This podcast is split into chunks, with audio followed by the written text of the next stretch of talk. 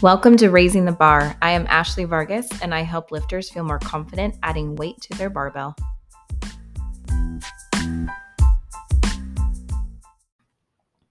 Hello, lifters, and welcome to episode number one of Raising the Bar. I am so excited to be launching this podcast today. And really, what my goal here is, is to be a resource for lifters of all levels. So, if you are just starting out in the strength training world and you haven't even picked up your first barbell yet, there is going to be a ton of really good information in this podcast that you are going to find a lot of value in. Um, if you are an elite level power or Olympic lifter, there's going to be a lot of value here for you as well. Um, so, with that being said, let's just jump right into it. So, today I'm going to be speaking mainly to my new competitive power lifters, but even if you've competed several times or maybe you're at the national level, um, I still think this information is going to be either a really good refresher for you or a good reminder um, of just some best practices when you're prepping for your powerlifting meet. So, um, if you haven't competed in a powerlifting meet or you're unfamiliar with the structure, um, there are three lifts that every lifter needs to complete. So, you have your squat, your bench press, and your deadlift, and they are going to be completed in that order. And every lifter gets three attempts for each particular lift. So they're going to squat three times, they're going to bench three times, they're going to deadlift three times. And whatever the best completed lift is is going to um, go to their total at the end and then from their total they there's a whole mathematical formula that i'm not going to get into but it spits out a score um, and that score uh, determines who the winner of the powerlifting meet is. So whether that's in the particular weight class or whether that's um, overall best lifter or what have you. So um, with new lifters, um, as they're going through their prep process, there are two things that I see that happen all the time. Um, so with with powerlifting meets, there it's so much more than just going up to the platform, squatting, bench pressing, and deadlifting. Um, there are very specific rules to each particular lift. There are very specific rules to what type of equipment you can have, and there are very specific commands that you need to follow as you are completing your lift. And I've seen this happen so many times, at, at least two times in every single powerlifting meet I've ever been to. But lifters can execute a beautiful squat that is a significant PR for them. And they are so proud and they're so excited and they put in all this work and they're finally ready to show it off. And they get red lighted because they missed a command, because they didn't train their commands in their prep process. So um, that that's one of my first tips that I'm going to go into in more detail is train your commands through the prep process. Um, the second thing that I see uh, it's a very common mistake with new lifters and sometimes even like advanced lifters um, is changing up your routine close to your meet. So whether that is changing your diet or getting a massage if that's not something that you typically do, whatever that looks like. And again, we'll go into a little bit more detail here in a minute, but you want to keep that the last couple weeks leading up to your meet as normal as possible and eliminate any type of variables that could have a negative impact on your performance on the platform. So let's um let's dig into those commands because arguably these are the most common um, new lifter mistakes that I see. So um I will preface this by saying every federation has or organization has their own rules and their own rule book that um, I highly recommend that you read and have a really good understanding of before you go into your meet. Um, everything that I say here um, I will just put a little disclaimer out there that I do want you to go and read that rule book because if you are competing with USPA or USAPL, those those rules are a little bit different. Um, arguably, those two organizations are definitely the strictest, so that's really what I'm going to be speaking to today. Um, but just make sure that you are doing your due diligence and making sure that you understand those. So. Jumping right into it. So, with the squat, there are two commands for the squat. There is the squat command and there's the rack command. So, when you are ready to step up onto that platform, whether it's your first, second, or third attempt, you will hear the head judge say bar is loaded. That is your cue that it is time for you to walk up to the platform and get yourself situated underneath your barbell. You can unrack that barbell as you see fit. You do not have to wait for that head judge to tell you what to do. Um, you are going to load that barbell onto your back and you are going to walk out away from the rack. Um, again, some some organizations will use a monolift in which you don't have to walk out, but again, we're going to be speaking more towards USPA and USAPL, which um, they do not use monolifts, and you do need to um, do a full walkout as you are going to complete your squat. So, as you um, unrack your bar and you walk back. The head judge, you will see their hand up in the air and you will see them watching you intently. so they are waiting for you to gain complete control over the bar. You have no movement in your feet and you are braced and ready to complete your squat. At that time, there's going to be two things. Um, there's going to be a visual command and there's going to be a verbal command. So if you've ever if you've ever been in a powerlifting meet, um, this kind of explains why there's there's two commands, both a verbal and a visual. Um, for me personally, when I get on the platform, I do not hear the crowd. I do not hear my friends and family screaming. I do not hear my coach screaming. I don't hear anything other than that head judge. I literally tune everything out. Some lifters, some lifters can't do that. Some lifters hear nothing but the crowd and have a hard time hearing the head judge. Some people don't hear anything. so um, that's why there are both the visual and the verbal cues. So for the visual cue, you will see the head judges, um, or excuse me, head refs, um, hand go down. Okay, that is your cue that you are good to go and you can start your squat. The verbal cue is going to be squat. Pretty straightforward. Um, you cannot start your squat before the head ref tells you to. If you do, you can have the biggest PR of your life. You can hit record breaking depth. You can even hit a state record. You can hit a world record. It does not matter. If you miss that first squat command, it's done. you are going to get red lighted. So do not anticipate that start command pay attention to that head judge there's there's as far as you're concerned there is no one else in that room other than that head judge okay so once you get to the bottom of your squat you do not need to pause it i 100% recommend that you don't. You do not have to wait for that head judge to tell you to get up out of your squat. Um, you want to get down there and get back up as fast and as efficiently as possible. Once you get up to the top of the squat and you are completely locked out, you will hear a rack command. And again, there's going to be two um, two cues for that. So one's going to be verbal and one is going to be visual. The visual cue, the ref is going to pull their hand back. Okay. So that is indicating that you are now able to rack your bar.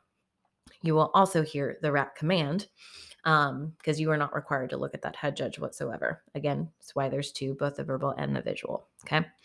If you miss that rack command, Again, you could have completed a world record squat and you will not get that lift.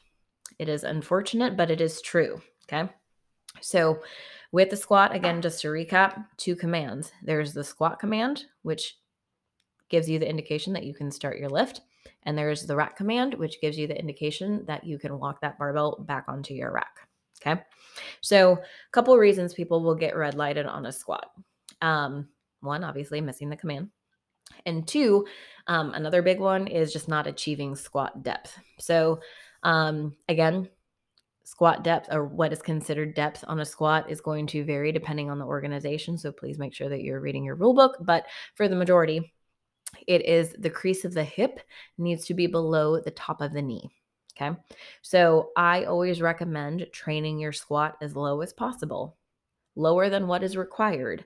That way you have a little bit of wiggle room once you get that 100 or 100 plus percent on your back. Okay. Um, so again, the two most common areas is missing your squat or your rack command or um, not hitting depth. Okay. Another one that's a little less common, but I still see it happen is not getting the full lockout on the squat. So, um, driving those hips forward, engaging the glutes, and then locking out at the knee. Um, if you have what's considered soft knees, um, they won't consider that locked out and you will get a red light for your lift. But that's definitely um, that if you get a red light because you have soft knees, it's because you weren't training your squat properly. Um, so that would definitely be something to consider. So, um, however you are training your lifts or how you are going to execute them at the on the platform. So it's all about muscle memory, um, and it's all about training properly. That way, once you do get to the platform, your body already knows already knows what it needs to do. So, um, moving on to the bench. So, with the bench, there is more commands in the bench than there is any other lift. So, you have three commands you have a start command, you have a press command, and you have a rack command.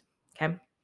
So, Again, before you walk up to the platform, you are going to hear the um, head judge say bar is loaded. That is your cue that whatever weight you indicated that you were going to lift is loaded on the bar and your rack height is set up just for you and it is your time to shine. So as you walk up to the platform, you are going to unrack that bar at your convenience. So once you get set up and once you feel comfortable to unrack the bar, the bar is going to be unracked. Um, you, depending on the federation, or the organization that you're lifting with. Um, some allow you to have your coach or your lifting partner um, give you a lift off. Some organizations like USAPL, um, they do they they don't allow that. So one of the spotters is going to unrack you um, or give you that lift off. So I it's always best to have someone who knows how you like your liftoff to give you that liftoff um, because having a poor liftoff, it can definitely screw you up from the beginning but just make sure that you check with that rule book again. Um, so once that bar is unloaded, they or the head judge is again going to wait until that bar is completely stable and you are in control of that bar before they give you the start command. So, if you've noticed a theme here, it's all about controlling your bar. So, when you are in training and you're in your prep process, it is so important that you make your walkout on your squat or your lift off on your bench or whatever as efficient as possible because they will not let you start and you're going to have to sit there and hold that weight until they deem that you are ready. So having the most efficient setup is going to really aid you once you do get on the platform. Um, because holding that weight and trying to shift around and get set up and all of that, that takes a lot of energy that you could be using to actually push the weight. So make that as efficient as possible. So again, once that barbell is completely balanced and stabilized, you are going to hear a start command. There is also going to be a visual command for the bench as well. However, you don't see it because you were looking up at the ceiling, but they do it anyways. Um, I won't necessarily talk about that for the bench because you won't be able to see it. However, um, you do really need to listen to your head judge in this in this particular lift. So you will get the start command, which indicates the lifter that they can descend the bar to the chest. Okay. You have to pause that bar on your chest until the head ref tells you to press. So, throughout the 12 or 16 week prep process that you've gone through, if you've only been training touch and go, I'm going to let you know right now that bar is going to be significantly heavier when you pause it. Okay. So, a few things that they look for in the pause before you get the press command. Again, it's all about control and stabilization. So, that bar has to be completely motionless on your chest before they will give you this the press command. So, really, how long your press command actually is is 100% up to you. Okay. So, if you are fidgeting, if you are not in control of that bar and it is moving all sorts of different ways, that bar is going to sit on your chest for a while. And the likelihood of you pressing it back up after that long of a pause is not going to be good. So, um, highly recommend that you train a very firm, controlled pause throughout the entirety of your training. Um, so once you get that press command, you are going to press that bar to the full lockout position. Okay. Now, a few things that they look at before they give you the rack command. They make sure that you are, in fact, in that full locked out position. Um, once that bar is completely locked out, you're going to get the rack command, and the spotters are going to help guide that bar back onto the rack. Um, a few areas where lifters can get red lighted on a bench, obviously missing a command. Um, with some organizations, they do require an even lockout. Not all of them do, but some of them do. So, again, refer to your rule book. Um, what an even lockout looks like. That bar um, needs to ascend off of the chest evenly. So, um, a lot of lifters, you know, may have you know a weaker tricep or on, in one particular arm or you know lack of lat engagement or whatever the case may be where that bar is not coming up evenly maybe your left side's coming up a little bit faster than your right. So some federations do look for um, an even ascent of the bar. Um, another way that you can get red lighted on a bench is with your footing Um, some organizations allow your heels to be up. Some organizations require both heel and toe to be in contact with the ground. But across the board, your feet cannot come off the ground. They can shift side to side, but as soon as they lo- lose contact with the ground, you are going to get red lighted. Um, so make sure that you are training your foot placement and having um, appropriate leg drive. Um, another area where you can get red lighted, it is completely acceptable for the lifter to create an arch in their back in order to shorten the range of motion on their bench press. I highly recommend lifting that way. Um, but your butt and your shoulders need to stay in contact with the bench the entire time. So if you are really struggling and you are not properly um, utilizing leg drive and you're pushing down into the ground instead of pushing away, um, odds, odds of your um, glutes coming off the bench increase. So as soon as they do, you're going to get red lighted there as well. So just make sure that you are training those three particular areas one, your commands, two, your leg drive and your footing, and three, making sure that your glutes and your shoulder blades are going to stay on the bench throughout the entirety of that lift. Um, the third lift, the deadlift. Um, it is by far a fan favorite. People get all riled up. Um, and it's definitely the arguably the most exciting lift of the three. So um, it's usually where people are the strongest. It's usually where people can, um, you know, really add to their total. Um, this is where lifters get very strategic with what weight they're actually going to lift. If they're going head to head with somebody, um, you know, they can. It's much easier to add 20 pounds onto a deadlift than it is on a bench press. And the odds of you actually lifting it are significantly higher. So, um, a lot of excitement around the deadlift. However, there is only one command in the deadlift, and that is down. So, again, the head judge is going to say bar is loaded. You're going to have 60 seconds to complete your lift. So, as you walk up to the bar, you do not need to wait for the head judge to tell you to pick up the bar. You just go get yourself set up. When you are ready, you're going to pick up that bar. Um, when you get up to the top, the judges are going to be looking for whether or not you are in a full lockout. Okay, so what does a full lockout look like? Knees are locked out, hips are drive, hips drive forward, glutes engage, and you are in a full upright position. Okay.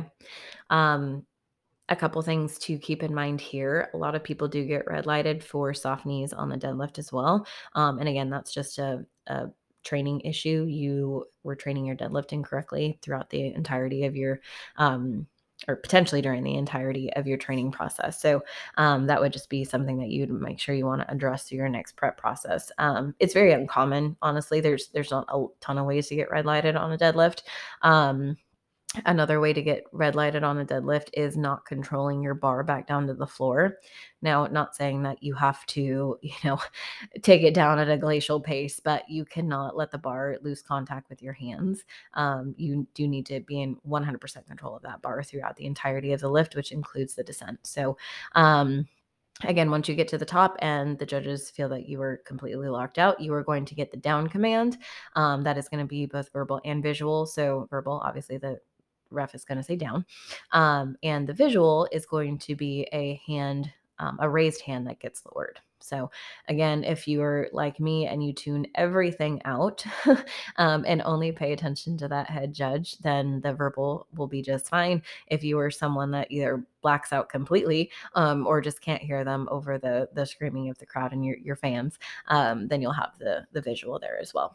Um, Another thing to keep in mind, um, you do need to make sure that you are not moving your feet until that bar is completely on the ground.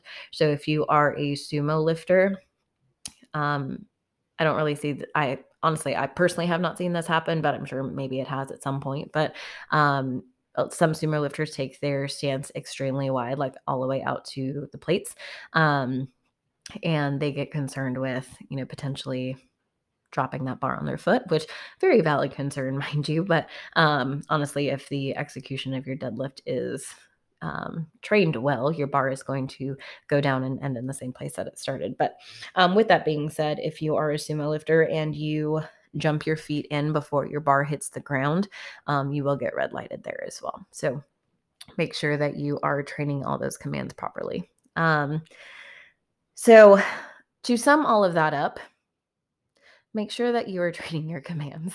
Um, if you have a training partner or if you train in person with a coach, um, you know, have have your coach or your your training partner say the commands for you um, as you were lifting. Um, personally, on the bench press, for example, I like to train a longer pause than I know I'm going to need. Um, again, just like with the squat, I train to a lower depth that I know I'm going to need. Um, that way, you know, when it, it's my time to shine, I know that if I train a harder position, that this one is probably going to be a little bit easier and it's going to give me a little bit of wiggle room. So, um, but just make sure that you have someone there to um, to say those commands for you and really train them and get them ingrained in your mind and make sure that you are not jumping the gun on those. Um, if you do not have someone that you train with, or you don't have a coach, or you're just kind of you know you run solo in the weight room, which is totally cool as well. Um, you can just do them in your head. So if you know that you have to have a start press and a rack command for the bench press, just say it in your head. Um, you know, do, do whatever it takes, but memorize those and just get used to lifting um, with those commands. So, um, kind of moving on, the the second biggest thing that a lot of particularly new lifters um, make this mistake is trying to do something different leading up to their meet. Um, whether that is doing a week of mobility it well you should be doing mobility throughout the duration of your training. However some lifters don't. So if that is something foreign to you don't do it. Don't do it. You want to keep the variables of your training as close to what they are going to be on the platform as possible okay? You never want to put your body in a foreign position or take it into um, you know put it in a foreign state because it your body you don't know how your body's going to react. Um, it may react well, it may not. So um, if you don't do a lot of mobility during that, you know, last week when you're tapering off and you're trying to rest and recover and, you know, do the final process of the final prep process leading up to your meet. Um, if you don't do yoga, don't go to a yoga class. If you don't normally get massages, don't get a massage. If you have a knot in your neck and it's been there for a couple weeks, just leave it. Deal with it later. Um, you know, what, whatever it is. I know it sounds kind of silly, but it, it's true. Um, it could be some of the smallest things. Um, with your nutrition, don't eat anything that you wouldn't normally eat um, because you don't know how your body's going to react to it. Um, you know, on meet day, typically behind the little curtain, you see um, nothing but donuts and candy and all these other things you want to bring food that is going to be easily digestible for you and something that your body is already accustomed to eating. So, if you are a chicken and rice type of person, bring chicken and rice. Don't, uh, you know, don't go out and have, you know, um, I don't know, Indian food if you're not used to eating it. So, because you don't know how your body is going to react. So, try and keep all of the variables during your entire prep process and as close to what you would expect to um, have at the meet. So um, we don't want to shock our body. We don't want to put our body in a foreign position because we don't know what the outcome is going to be. So, and at the time where you have to perform at your best, it's definitely not the time to be experimental. So, so the two big takeaways from today's episode. Um, the first one, once you decide which organization you're going to lift with, buy the damn rule book. I cannot stress that enough. Um, buy the rule book, read the rule book, understand the rules, train your commands. That's all wrapped up in takeaway number one. Um, I, I, seriously can't stress that enough, guys. It, it, breaks my heart to be at powerlifting meets, and I see these lifters who have put in so much work over the last 12 to 16 weeks of their meet prep, and they complete this beautiful squat or beautiful bench or whatever it is, and they don't get the lift because they missed a command. Um, those commands should be second nature to you. You should not be able to start your bench press without the start command. You should not be able to descend into your squat without the squat command. It should be drilled into your brain to that that degree. Um, takeaway number two is create the same environment during your training process as you're going to have at the meet or as close to it as possible and eliminate unknown variables. So um, that includes trying new things. Um, during your prep process, it's not the time. Don't try new things. um, so you're going to have plenty of time for that later. So um, want to make sure that we train the way that we're going to perform and we perform the way that we trained. So um, if you found value in this, please subscribe. Um, I'm going to be putting out new episodes every Wednesday. Um, and if you think you know somebody or a lifter who is going to find value in this as well, please share it. Um, I also am going to put my social handles in the notes of this podcast episode. So um, if you want to follow me on Instagram or YouTube or um, join my email list, feel free to do that. I put out um, weekly lifting tips through my email, and then I also put up daily information on my Instagram page. So um, make sure to shoot me a follow. Otherwise, I will see you next Wednesday.